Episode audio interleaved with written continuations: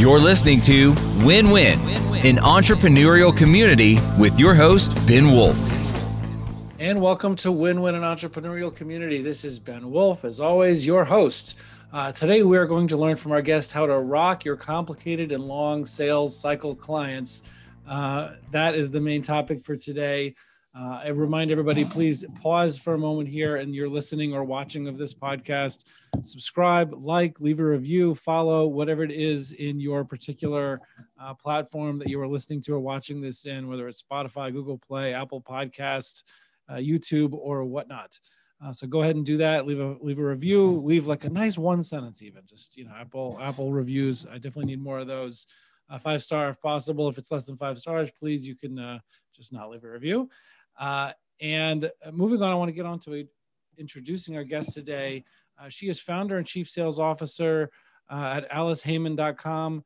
Am I? I, I, usually don't do this in the middle, but is it Heyman or Hyman? How do you pronounce Hyman. it? Hyman. Okay, thank you, because I already started saying it wrong. So she is founder and chief sales officer at aliceheiman.com. And that's, uh, well, I'll get to spelling in a minute. Uh, she and her team teach uh, companies with business to business, large clients, or with large and or with long, excuse me, and complex sales cycles, how to rock they'll rock their sales and large account management processes. Uh, she was previously a director and a trainer at the Miller Heiman Group uh, and a sought after public speaker. She's a Vistage speaker. She's a very well known person and speaker out there. You can find out more about her at aliceheiman.com. And Heiman is not spelled the way you might think. It's H E I M A N, Alice Heiman, H E I M A N.com and wel- welcome Alice Heiman. Well, thank you. Um, it's great to be here, and I get to talk about one of my favorite topics, which is how do smaller companies sell to really large companies when there is a long sales cycle and a lot of complexities to navigate. Yeah, and, and I really appreciate that too. You know, so, some guests that I have on this show, you know, will come in and get you know much more similar guests at different things. We've had salespeople before, people who focus on sales, but this is a really, really unique angle that I think will add a lot of value to the listeners here. So I'm glad for what you'll be able to teach them today. Um, and with that, if, if you could start off just giving people like a quick two minute history on like where you came from, how you got to be doing what you're doing and talking about now so people have a little more context. Absolutely. So I want to say to all of you out there that I did not start out thinking I was going to have a career in sales. That just wasn't something I was going to do. I went to college, I got a degree in elementary and special education. Taught for a few years, got a master's degree, and became a reading specialist. And I was doing that. And um, my entrepreneurial spirit, which, you know, I was born with, just kept striking out on me. And I kept starting up clubs and starting up organizations and starting up businesses. And uh-huh. so that was, you know, kind of, you know, an interesting thing. But all of a sudden, um, after a couple of years, my dad wanted me to come work with him at uh, Miller Heiman. And that was all about selling and how to navigate the complex sale. So I got catapulted literally from kindergarten to the corporate world, and wow. I learned all about the complex sale. Now, I had done a little bit of selling because when I was teaching, I always needed extra money. So I worked part time. And then I did have my own business uh, that was a bookstore and a resource center for parents and teachers, which I, you know, wow. built that myself and, and wrote a business plan and all of that. So I had a little teeny tiny bit of business background, but nothing with corporate at all. So it was really different. Um, but everything I had learned as a teacher about changing human behavior, navigating interesting situations, putting puzzles together to come up with a solution helped me tremendously in the corporate world. And so when I did go to work for Miller Heiman, um, I was able to uh, help in many different ways um, and work with some of the largest companies there like Fidelity Investments, Hewlett Packard, AT&T, Dow Chemical, Merck, you know, you name it, the Fortune mm-hmm. 500. And they all had a very complex sale.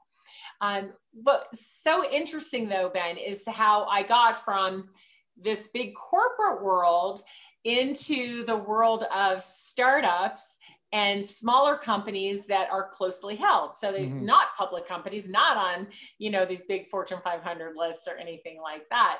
So uh, that was very interesting to switch. And I won't get into how that happened, but all of a sudden I found myself in the dot com world helping CEOs and sales leaders that all came from this big corporate world start up their sales teams from scratch. Mm. And still today, these um, closely held companies that I work with have a complex sale. They sell um, expensive, complicated, technical things to really large companies. And that's what I help them navigate. Right. And, and, and that is a really interesting niche, I think. And, and so, so let's paint a picture, if you don't mind, of these small and mid-sized businesses that are selling to large businesses or who have these longer, more complicated sales cycles. Paint a picture of them. Like, what kinds of deals are they dealing with? What kind of businesses are they in? Just like paint a picture, like before you would even come into the picture. Paint a picture of them. Yes. So I'll give you kind of general, and then I'll dive into a couple of examples of my clients. So. Um, in general, they are either a well-funded startup or, you know, a more mature company, maybe 10 years oldish, just past that startup place. Um, sometimes they're older, like 30 years, but they all have are still owner-led and investor-backed. Mm-hmm. Um, some of them are family owned, so the investors are family members, but they have private equity funding, or in the case of a startup, of course, venture funding. And the CEOs all have the same goal in common. They want to grow their sales and get a high valuation for their company so that when they choose to exit, you know, they can reap the rewards of all their hard work. Um, or if they choose to pass it down to the next generation, that generation will uh, receive a business that has a high valuation and they can work it, right? So they have this same goal to really build this world class organization that can perform and get mm-hmm. a high mm-hmm. valuation. Now, these companies are companies that are in tech, like they manufacture something technical, uh, something to do with computers, medical devices. Um, important machinery that goes into making you know precise items right so they manufacture these things and in many cases the owner is the founder and they invented these things or mm-hmm. thought them up or something, right? And then they are uh, manufacturing these things or uh, just you know developing these software so a lot of software companies also um, and then they're out after what we call enterprise accounts so they want to sell their software to companies that are a hundred times their size so if they're 10 million, 50 million, maybe even 100 million, they're selling to companies mm-hmm. that are billions of dollars large, right? And they have to be very clear on who their target audience is and direct their activity specifically to that audience. So I'll give you an example.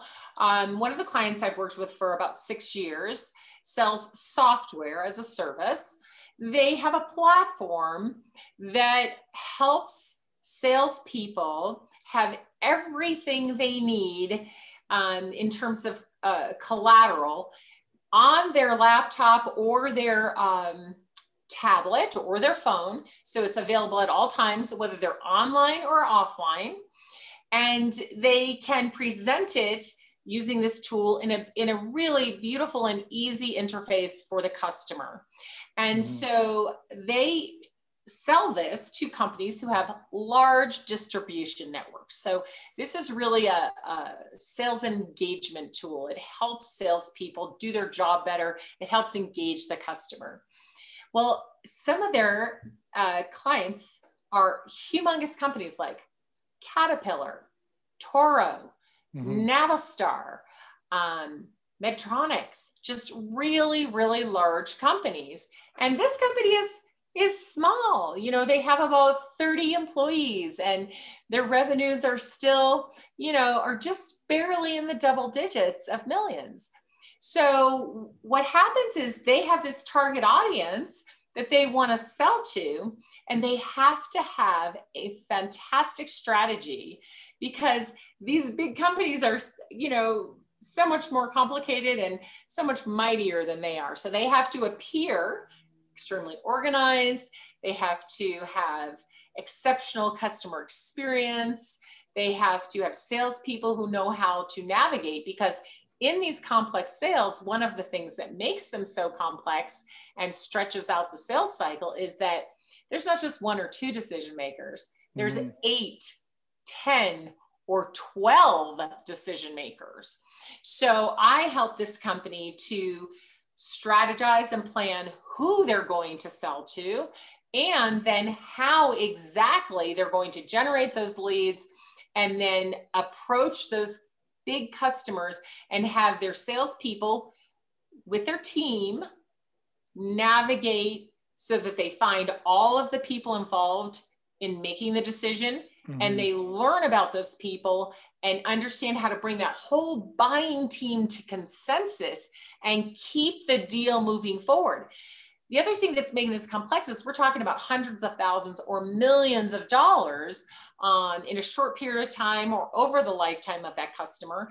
And so no one wants to make a mistake, right? The buying team has a lot of risk when they're spending that kind of money. So that adds complexity. And so we, we since the smaller company uh, might be newer or not as well known, they have to minimize the risk for this very large company to buy from them. So these are some of the kinds of things right. um, that I help these owners with is really just this strategy around building an organization that can navigate these complex sales.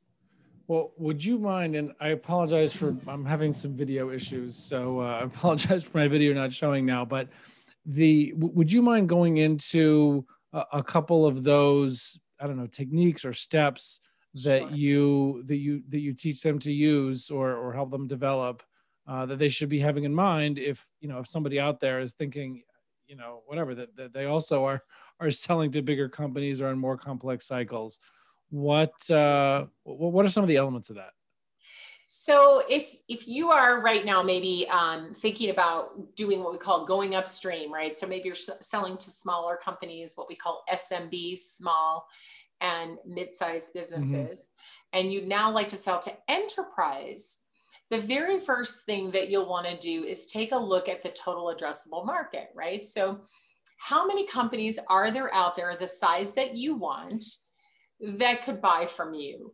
And so maybe you say, well, okay, we want, um, you know, to have a target market that is companies over um, 100 million in sales. I, would mm-hmm. say even bigger than that, probably would be like close to a billion in sales.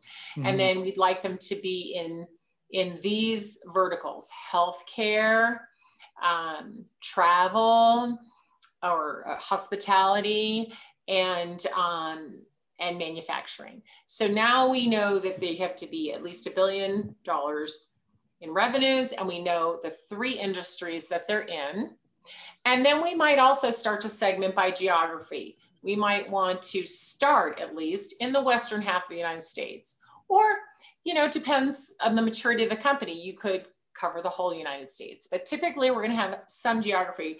We're not just going to go after everyone in the world, at least mm. not to start, right? So that's really important first is you've got to really target your audience what's your total addressable market and then what part of that market do you want and then specifically call out the um, demographics that will tell you you are going after the right companies now that will give you a list of some size it might give you a list of a thousand or two thousand maybe it'll give you a list of more but um, whatever that list is, we still want another way to cull it down a little bit more. So we might want companies who also care about the environment, for example, and that might take out a thousand companies and whittle us down to 2000. So whatever the, the demographic indicators are that tell you this company is most likely to buy from you, we want to write those out and make sure everybody's 100% clear on who we're going after. Now, here's a caveat that's who we're going to spend time, money, energy, and resources going to get. However, some of the companies that aren't on our list might call us because they heard about us some, you know, from someone they know, or because um, you know they were researching and we came up. So they'll come to us we won't turn them away because they don't fit our ideal customer you know mm-hmm. we'll talk to them we just won't spend time money and resources going after them okay. so once we've determined that now each salesperson is going to take a subset of these accounts these that we want to go after and we're going to plan an approach now, if you have a marketing team, marvelous. But a lot of the smaller companies that I work with, especially when they're kind of in that 10 to 50 million, they maybe have one or two marketing people and have a little bit of outsourcing. So we're really leaving it to sales to generate the leads. Now, the first thought is, oh, let's go cold calling.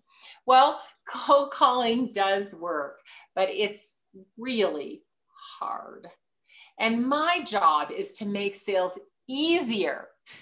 so Sounds I don't want anybody doing it the hard way, Ben. Why? Let's do it the easy way. So um, I could give you a couple specific examples of how a salesperson could start out and approach. yeah, no, that's a great like this. A great next step. Yeah. Okay, so um, if I had a list, maybe let's say I was given um, 200 named accounts that I should go and try to land. What I would do is carve out about 25 to start with. I would take those 25 and I would do a little bit of research on each, and then I would cull it down to my top five that I want to go after. Mm-hmm. Now, I'm going to do this in sets of five for a reason. Um, there's always a method to my madness. so, what I want to do is make it manageable. And I also want to be able to put a concentrated effort. If I try to go right. after all 200 at a time, I'm, it's just too much, 200 right. at a time. Makes now, sense. if I have a marketing team, they could certainly get some email addresses and start marketing to those 200 while I'm segmenting it down and putting out a concerted effort. But I personally, as a salesperson, should not try to go after 200 companies at mm-hmm. one time. Now, some of the specific reasons. One, if I pick five companies, I can deeply research each of those five and learn the things that I need to learn to be able to bring insights into the conversations that I plan on having. If I'm trying to do 200 at a time, there's no way that I could do the amount of research that's required for this type of sale for me to mm-hmm. really make an impact and make an impression. Now, you know, if I'm a salesperson and I need CMOs and CEOs and VPs to talk to me, I got to appear pretty darn smart. I got to appear worthy of having a conversation. Right. So if that's the case, then I better do my homework and I can't do 200 at a time. I can do 25, narrow it down to five, and do a deep dive into those five. So that's the first reason.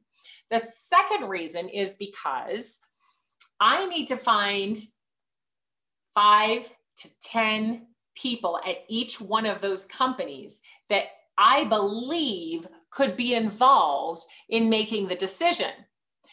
Now, that's like I said, one of the things that makes up a complex sale is that there's many people involved in making that decision. So if you follow right. the Gartner research, you know, we went from a couple years ago it was six to eight now it's eight to ten now it's like up to 12 more and more people are getting involved and different people are getting involved so we have to as a salesperson be aware of that so if i've got five companies and at least five people at each company maybe more that i'm trying to learn about and approach now that's 25 that's already a lot right? And I've got to email and call and link in and stay in touch and stay in touch and stay in touch because speaking of 12, that's about how many touches it's taking before somebody goes, Oh, that looks interesting. I think I'll respond.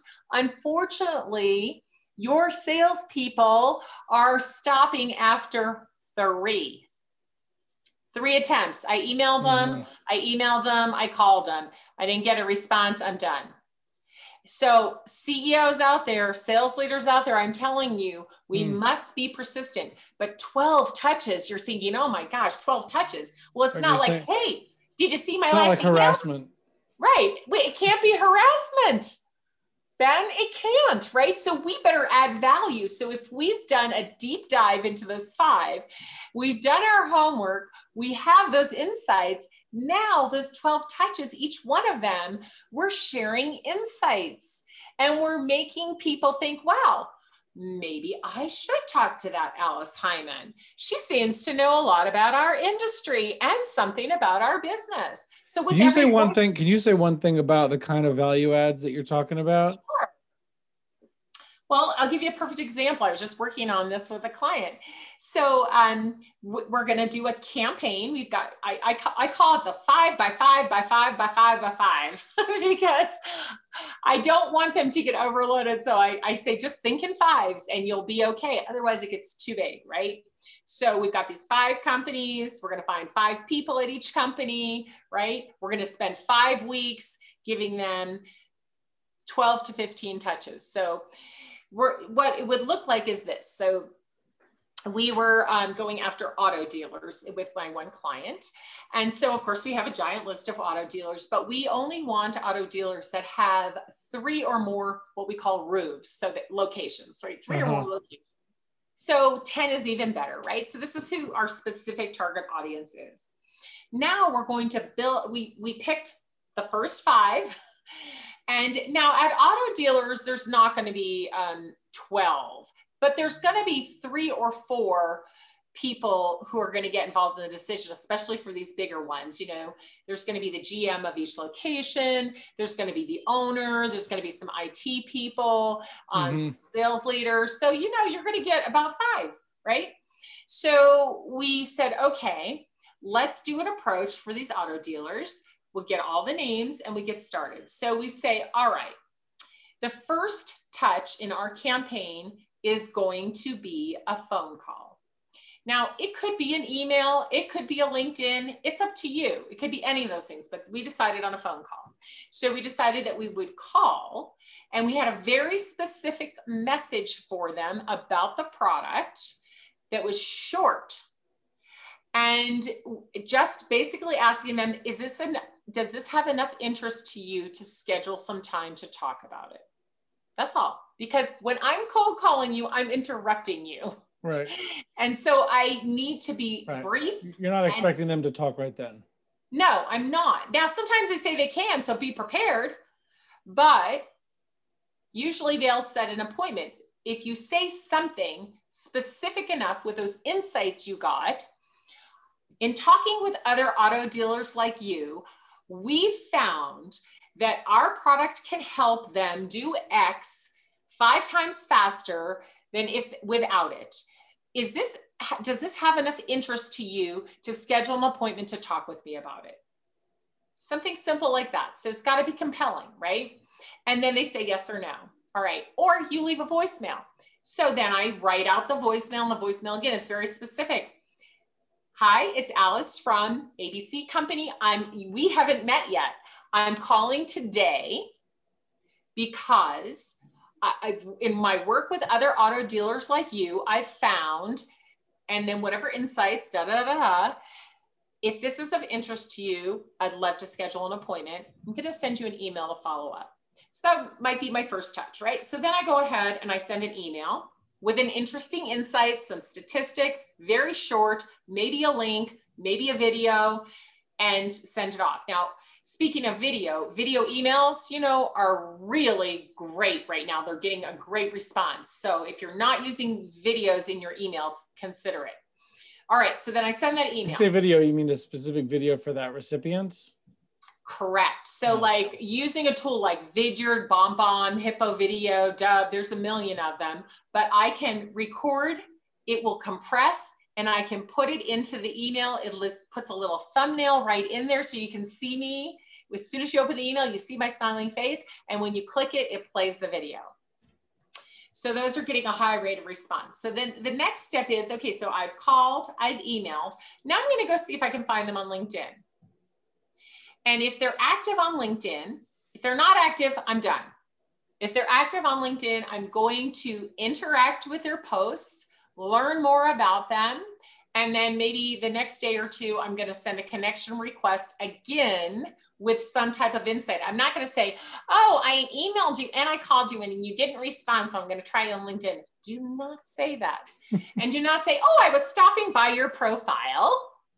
Don't say that either. Right, it's fake. Something smart like, I'm working with auto dealers like you and we found these amazing things, and I'd love to have a conversation with you about it. Let's connect. Okay. And then once they've connected, you know, it, it then you can have enough, start a conversation. Don't try to sell them anything. In fact, don't try to sell them anything, period. Help them. Help them with the problem that you know they have that you can solve. And then they'll buy right? Versus let me tell you all about my product or service, or let me send you, and you all, if you're on LinkedIn, you get these messages all the time. I'm Alice and I do this and I do that, and my company does this and my company does that. And here you can watch a video all about my company. Bam, delete. Don't do that.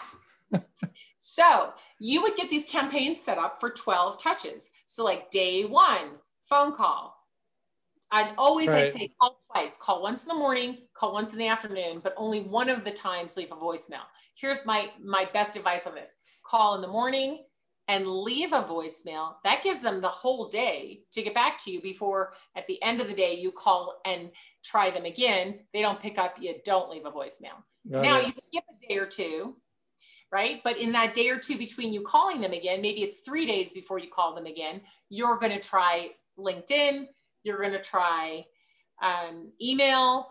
Uh, right. Uh, you might try Facebook. It depends on who your audience is. Wherever they live, go right. there. on Instagram, go there. Wherever they live, go there, right?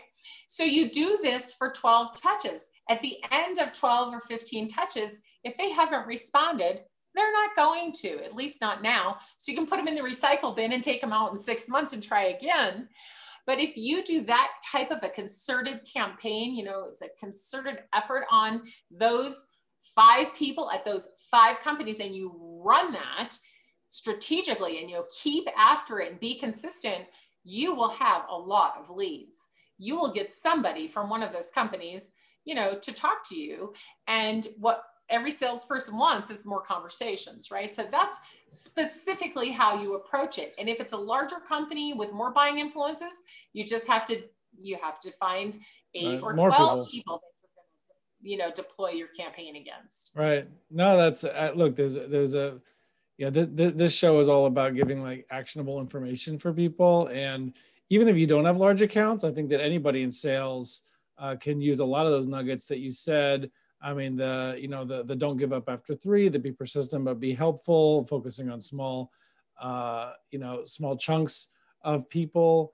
Um, you know, there's a, a lot, a lot of nuggets in there that are extremely useful, and and we're just about out of time. But I just wanted to cover one other thing because honestly, I think people should like review, make a transcript of what you just spoke about. But the uh, uh, on the account management side, what just like briefly what's scary or how do people mess up with large account management uh, in these kind of instances? And you know I guess what's the main thing that they should be thinking about doing differently? So are you talking about before they land them or once they land the large account? Well what i meant was after they land them. That's but maybe you know but if i'm asking the wrong question i mean you know feel free to talk about something that you think would be most useful to people. You're talking about after they land yeah. them. Yeah, yeah saying you, so you got the you got the deal.